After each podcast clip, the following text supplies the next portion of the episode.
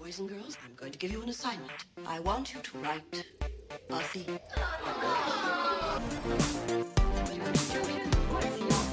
Project-based competency-based education online and hybrid classes. Demand equity. Disruption of global education systems in history.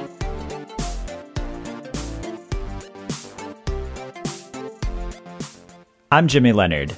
This is Kicking It New School, thinking critically about critical race theory.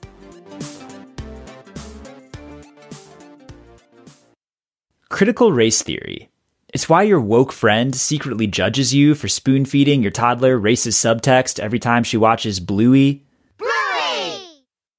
For real, you think that was a joke, but if you Google, is Bluey racist, you're gonna be like, I knew it! Nothing is sacred, no one is safe, hashtag cancel Bluey. Bluey!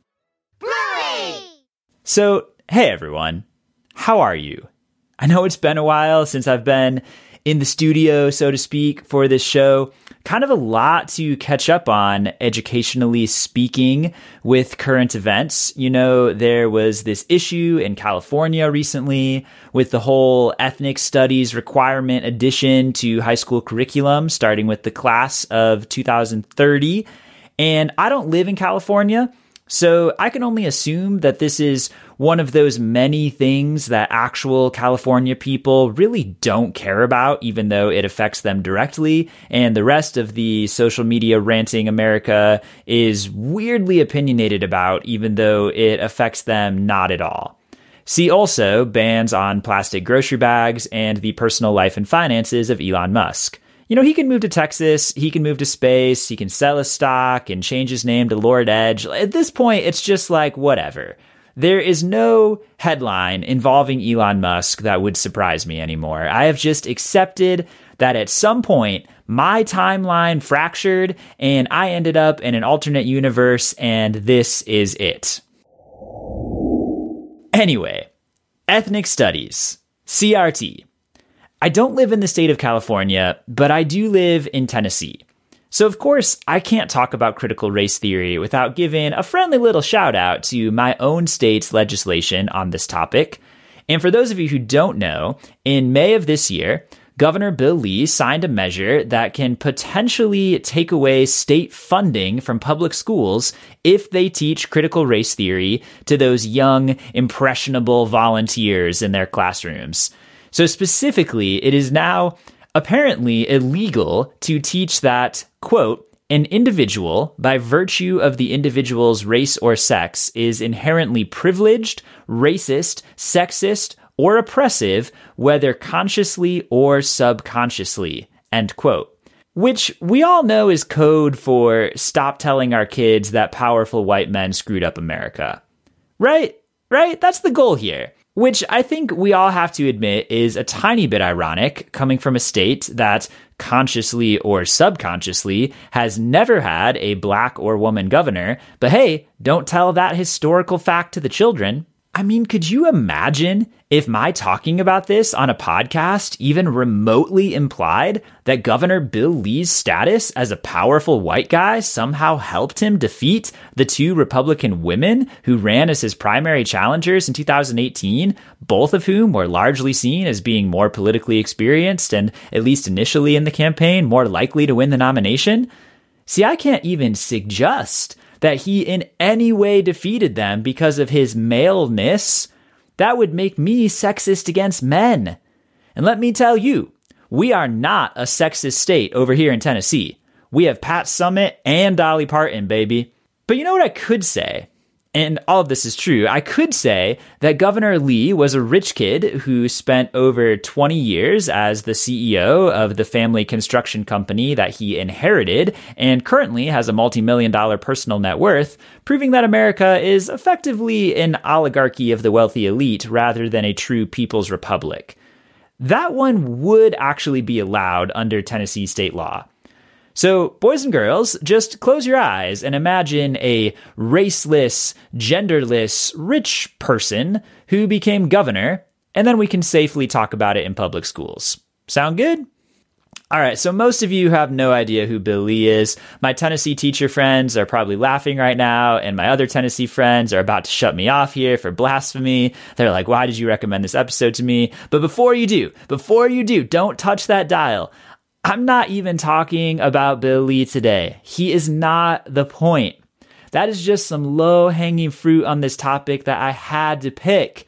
You know how it is. So stay with me here. I promise I'm getting to the good stuff. Critical race theory is this buzzword in education right now. And quite frankly, no one, including me, truly understands what it means. The term itself has been around for more than 50 years, and in my experience at least, it means such a variety of things to different people.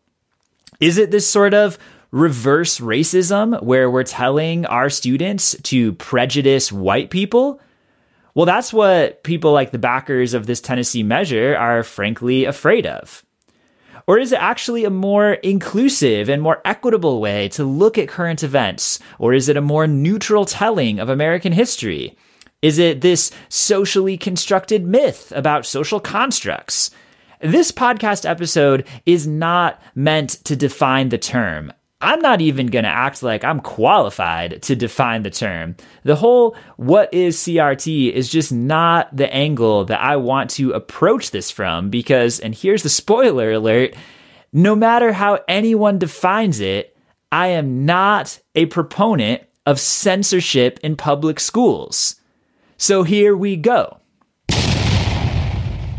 So I've got this great EdWeek article in front of me that can at least give us a working starting point, some common language here for our purposes. This is by Stephen Sawchuk, uh, May of this year, and he is writing about critical race theory. He says, quote, the core idea is that race is a social construct and that racism is not merely the product of individual bias or prejudice, but also something embedded in legal systems and policies. A good example is when, in the 1930s, government officials literally drew lines around areas deemed poor financial risk, often explicitly due to the racial composition of inhabitants. Banks subsequently refused to offer mortgages to black people in those areas. End quote. Again, that's Stephen Sawchuk, EdWeek article, May 2021. And that's what I think is important to understand. You know, when people talk about this term academically, a lot of times it's like, look at this thing that happened almost 100 years ago in the 1930s. It's had this ripple effect all the way down. And we can have these sorts of debates at a policy level, or we can have these debates in a university. But most of us, most, you know, so-called regular people who are just out here trying to teach a class, trying to parent, trying to run a homeschool co-op, most of us are coming at this on an individual level. I am not in a position to legislate fair housing or oversee equal housing lenders. I'm really just out here wondering, hey, what does it look like to teach my kids an appreciation of their country and their heritage and how to be kind and fair and respectful in a world where people are different than they are. It's that age old question of how do we teach unity and celebrate diversity at the same time? And that whole duality of unity and diversity, kumbaya, much like my dual desires to stay fit and eat a giant bowl of ice cream every time I feel sad, that seemed possible when I was in college. But now that I'm in that career focused dad bod phase of life, it is a heck of a lot harder to live this out. Well, you're listening to Kicking It New School. So when we are talking about something like how to fight racism, do we teach it more? Do we teach it less? Do we use different vocabulary? My approach is going to be a little bit different. I don't think that we should give a right answer to our students. And I don't mean some kind of name your truth plurality of multiverses, postmodern, SpaceX, Martian colony, whatever, whatever. No, what I'm talking about, this topic, this whole episode, is really not so much about critical race theory as it is about critical thinking theory.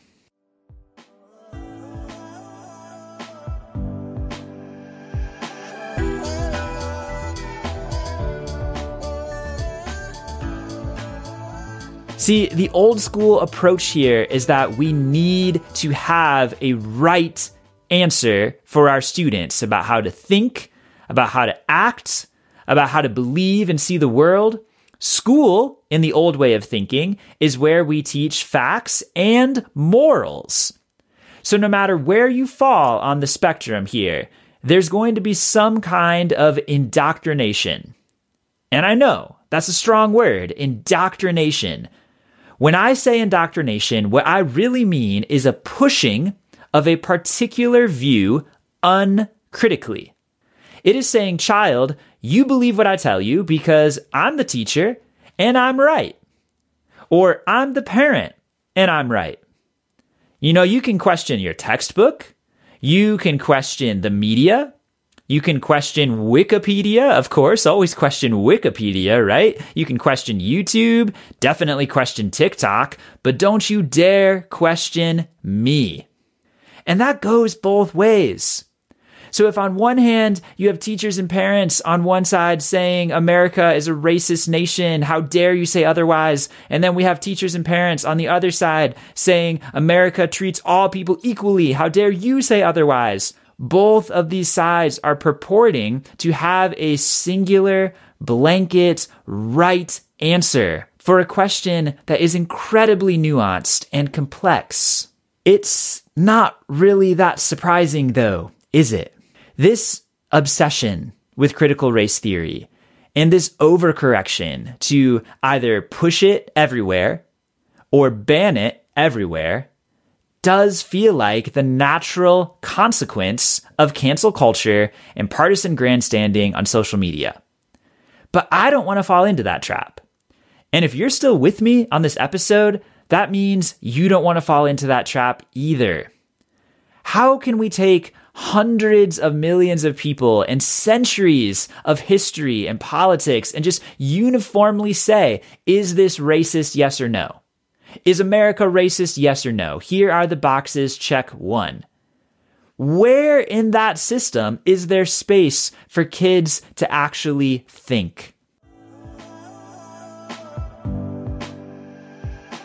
You know, I remember in third grade, at my majority white public school in the suburbs, we did our Black History Month project in February. And of course, I had to research a famous black person and make a poster about them.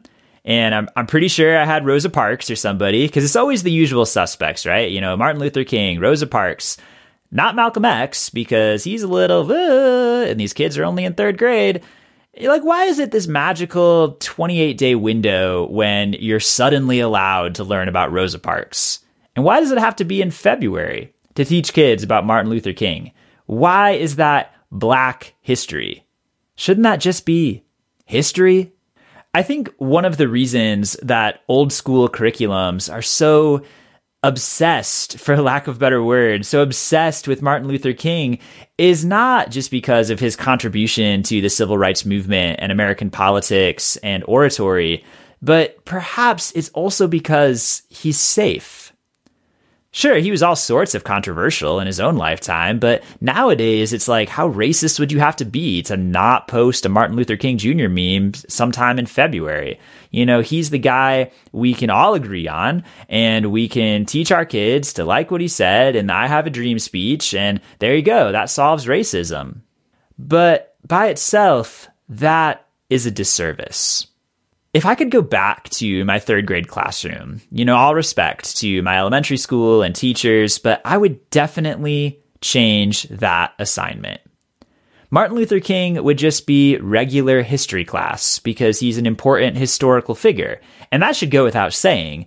But if we were going to do a research project on black individuals, why are we picking people from the 1950s and 60s? Why not pick people alive right now? And what if it wasn't actually pitched as a let's read this person because of the color of her skin, or let's watch a video of this person's speech because of the color of his skin? What if it was let's read this person because of her perspective? Let's read this person because her words and her ideas matter, not just to check the diversity box and say, hey, we did it, we're changing the world. Now, I do want to pause and clarify I am not about that whole colorblind parenting nonsense. I think that we absolutely should raise our children to be racially aware, not afraid of noticing race, and not afraid of talking about it, you know, all that stuff. But the salient thing to learn in school shouldn't be let's look at pictures of someone who looks different than you. The salient thing to learn in school should be let's read the words of someone who thinks differently than you do. When we have that mindset, approaching a topic like critical race theory becomes more productive. In a high school class, let's talk about subsidized housing and urban zoning laws. Let's read some articles on one side of the issue and then some articles on the other side of the issue. Let's talk about California's ethnic studies or Tennessee's curriculum ban.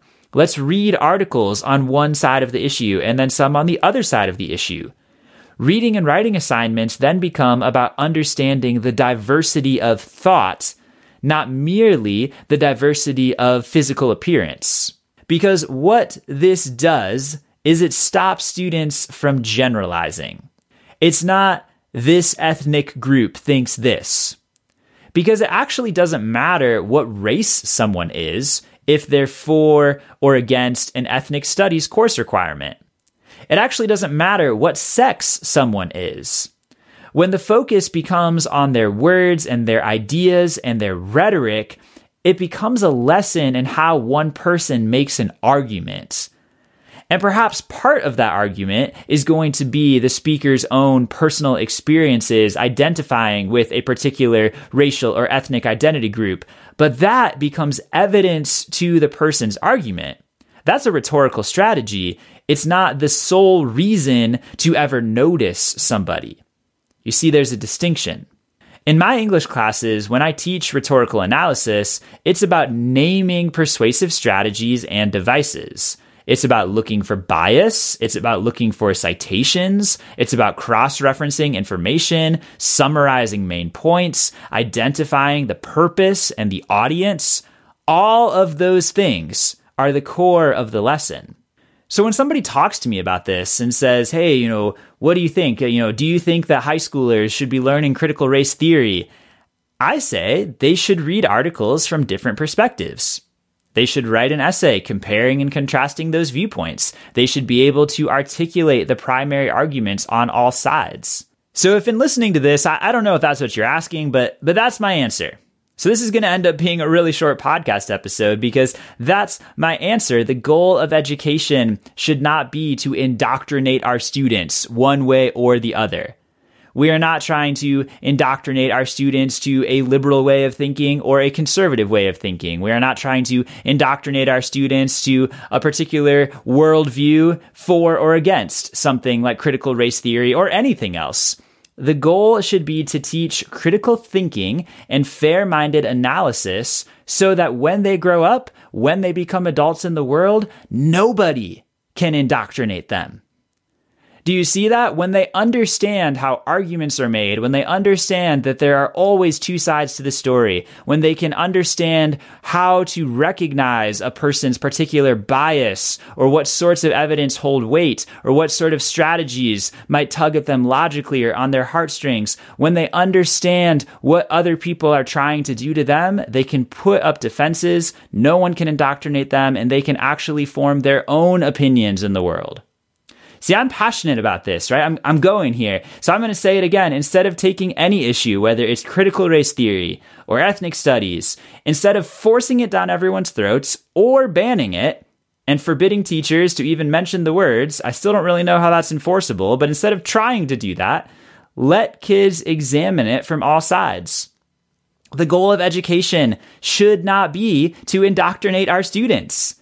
It should be to teach those critical thinking and fair minded analysis skills. Students need to be able to look at an article in support of critical race theory and say, here are the strategies that this author is using. Here are their appeals to reason. Here are their appeals to emotion. Here is their primary audience. Here's their purpose. And then recognize those exact same things in an article against critical race theory. Where a student personally falls on the spectrum, is actually irrelevant as far as the classroom is concerned. Let that matter when they go to the polling box to vote. Let that matter when they have a career, whether it's a career in civic service or the public sector or the private sector. Let that matter when they are a parent or when they're a leader in their faith community or whatever it is. But as far as the classroom is concerned, where a student actually falls on the issue should be irrelevant. We are teaching students how to think. We are not teaching students what to think.